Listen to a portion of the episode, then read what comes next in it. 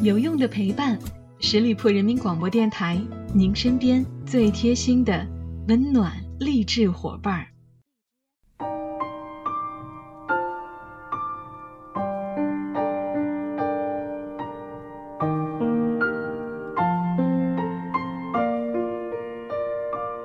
有用的陪伴，十里铺人民广播电台，您身边最贴心的温暖励志伙伴。Hello， 亲爱的小伙伴们，这里是小五的名人风范。连续旷播了两次节目，我已经没有脸再见你们了。开个玩笑，最近为了工作出了个远门，在外地待了半个月，没有设备，没法录节目，实在是很抱歉。真的很想你们，每次看到节目上的求更新的标签，我也是真的太不称职了。希望真的真的不会再抛下你们了。国庆的七天假期啊，不知道你们有没有出去玩呢？安徽省内的高速的车流量是去年的四倍。我一朋友，本来一个小时的高速路程，硬是堵了八个小时。反正我是哪儿都没去，在家休息了七天，每天就睡到自然醒，在家里就各种的葛优躺，非常惬意。我想这才叫真正的休息吧。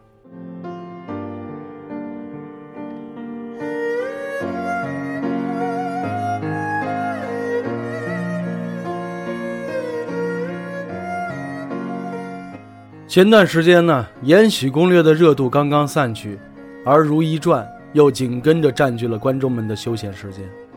大家不光讨论剧情，还乐于讨论演员。这种宫斗剧的魔力就是能够一次性的捧红一群人，这是演员们的幸运。可是这番热闹，袁泉却从来没有为此流连。她虽然没有演过宫斗剧，但也是有很多大受欢迎的作品，可他演完就走了。娱乐圈的这个地方好像留不住他。当同龄人在父母的照顾下长大的时候，他十一岁就离开了家。当大学同学在为机会苦恼时，他已经拿下了金鸡奖。当大多数演员都在争影视资源的时候，他却在话剧舞台上磕演技。她是袁泉，一位有点特别的当红演员，游走在娱乐圈的边缘，偶尔出现在大众的视野里，一袭白衣，优雅纯粹。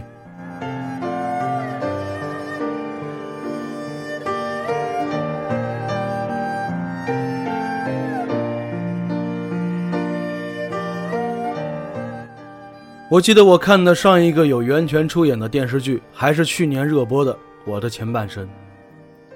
她饰演的唐晶是职场上的女强人，女主角的好闺蜜，遇到任何事情都一直往前冲。可面对爱情，唐晶完全是另外一副样子，想要靠近对方，却怕守护不好这段感情，于是和相恋十年的男友保持一定的距离。唐晶坚强独立有头脑，但这个角色之所以能够打动袁泉，是她在唐晶所有的优秀品质之外看到了脆弱。正因为这样，唐晶求婚的那场戏，袁泉才能够将那份小心翼翼演绎得十分戳心。唐晶一角也没能把袁泉留在喧嚣的娱乐圈里边，大家都以为他会趁着热度多接几部影视剧，他却又消失了。袁泉出生于湖北荆州的一个普通家庭，父亲是乒乓球教练，母亲则是老师。袁泉自小就展露出了惊人的表演天分，在幼儿园期间，几乎每年都承担了文艺晚会表演的角色。十一岁的他独自到了北京的京剧班学习。在那个年龄段，多少同龄的孩子还依偎在家长的身边，受尽宠溺，免去外面的风风雨雨。而那时的袁泉早已学会独立了。京剧班的生活不如想象当中的容易，拉筋、练功、文化课一概不能落下。然而在他写给家里的信当中，他却没有过多的抱怨，更多的是对家庭的牵挂和父母的担忧。在十一岁的袁泉身上，我们看到了一个独立自强的坚韧女孩模样，早已初具雏形。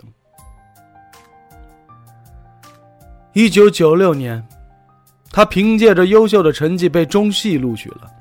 在当时，她跟章子怡、秦海璐、胡静、梅婷、曾黎、傅菁等人被人赞许为中戏的七朵金花。后来他凭借着电影《春天的狂想》以及《美丽的大脚》，于一九九九年、两千年两度获得了金鸡奖的最佳女配角。他开始小有名气了，这对于初出茅庐的他来说着实是了不起的成就。有了这样的起点，本来可以借此机会接拍各种电影大片，他却选择了相对小众、演技要求高、成名机会小的话剧行业。他说，我很早就知道舞台是我的毕生所爱。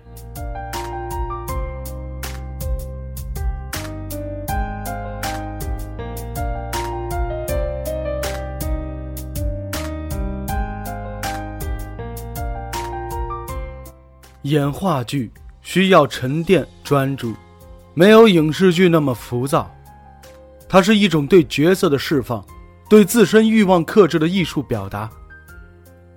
像黄渤、黄磊、胡歌、京东，许多演技出色的演员都曾经努力地排练话剧，才有了今天的成就。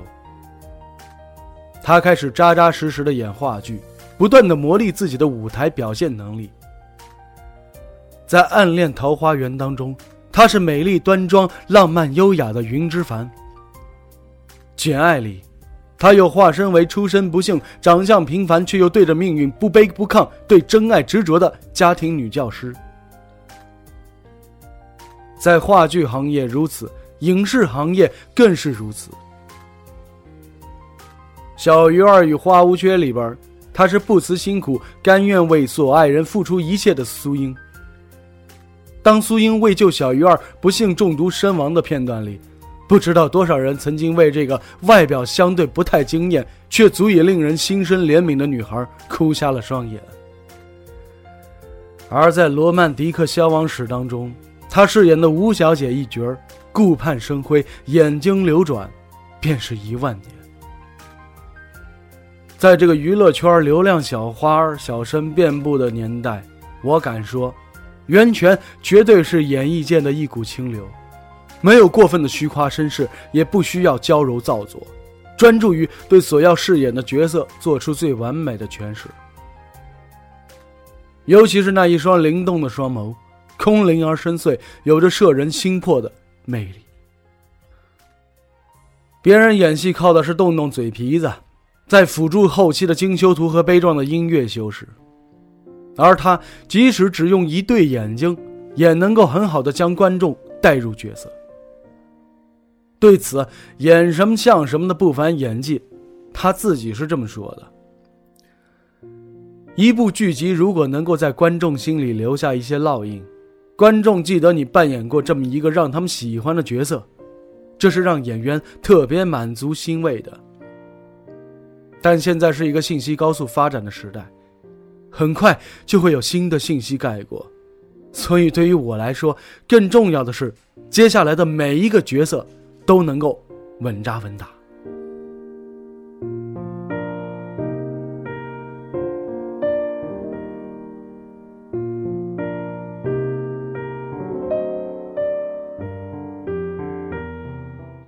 袁泉在成为一个为人们所熟知的演员之前，还曾经做过一段时间的歌手，发表过自己的专辑。他的第一个专辑叫做《孤独的花朵》，一共收录了十余首歌，以主打歌《孤独的花朵》最为有名。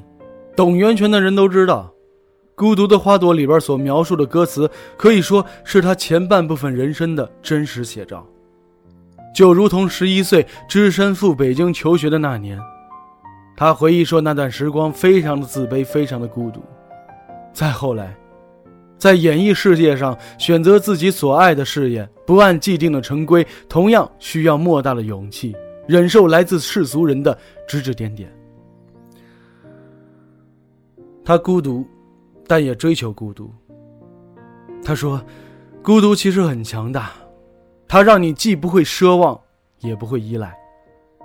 娱乐圈里边很多演员做音乐，大多都是浅尝辄止，不再坚持。而袁泉只要开始就会坚持到底。除了专辑《孤独的花朵》之外，还发表了 Short Stay 台北、冲绳、北京三部曲，其中《木槿花》一曲甚为惊艳。娓娓动听的声音不在于高超的唱功，他的歌声总给人一种很舒服的感觉，吐字轻轻，轻重和缓。换个角度来看，袁泉的人生不就像他歌声中唱的那一朵朵木槿花一样，几多坚持，几多纯粹吗？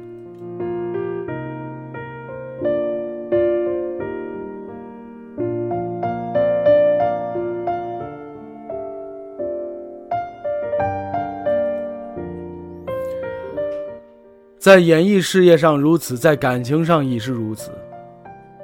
中戏，他遇到了此生最不可错过的男人夏雨。两人交往的过程当中，虽然也曾经分分合合好几回了，却还是坚持走到了一块儿。如今，这对经历了十二年爱情长跑的金童玉女，已经携手共度走过了好几年的婚姻生活。结婚多年，两人却低调得很，没有过多的秀恩爱，连结婚照也简单大方自然。这与袁泉本身所具有的天性有着很大的关系，他的身上有一种灵气。拥有灵气的女子最迷人的地方是一双巧笑嫣然的眼，顾盼流转，熠熠生辉。这背后是璞玉浑金，是经历了世事浮华种种诱惑，依然纤尘不染，保留了一颗洁净的赤子之心。不管浮世繁华，只专心潜修自己。一书说过，做人凡事要静，静静的来，静静的去，静静的努力，静静的收获，切忌喧哗。我想袁泉大抵就是这样，坚持走一条属于自己的小径，也能收获不一样的天地吧。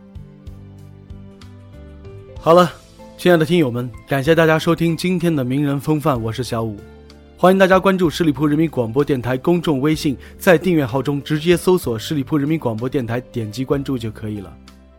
我们下期节目再会喽，拜拜。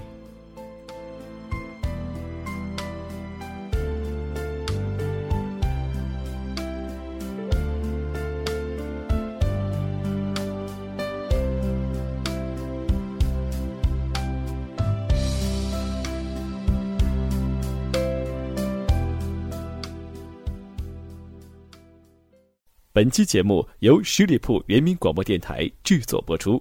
了解更多的资讯，请关注十里铺人民广播电台的公众微信和新浪、腾讯的官方微博。感谢收听，我们明天再见。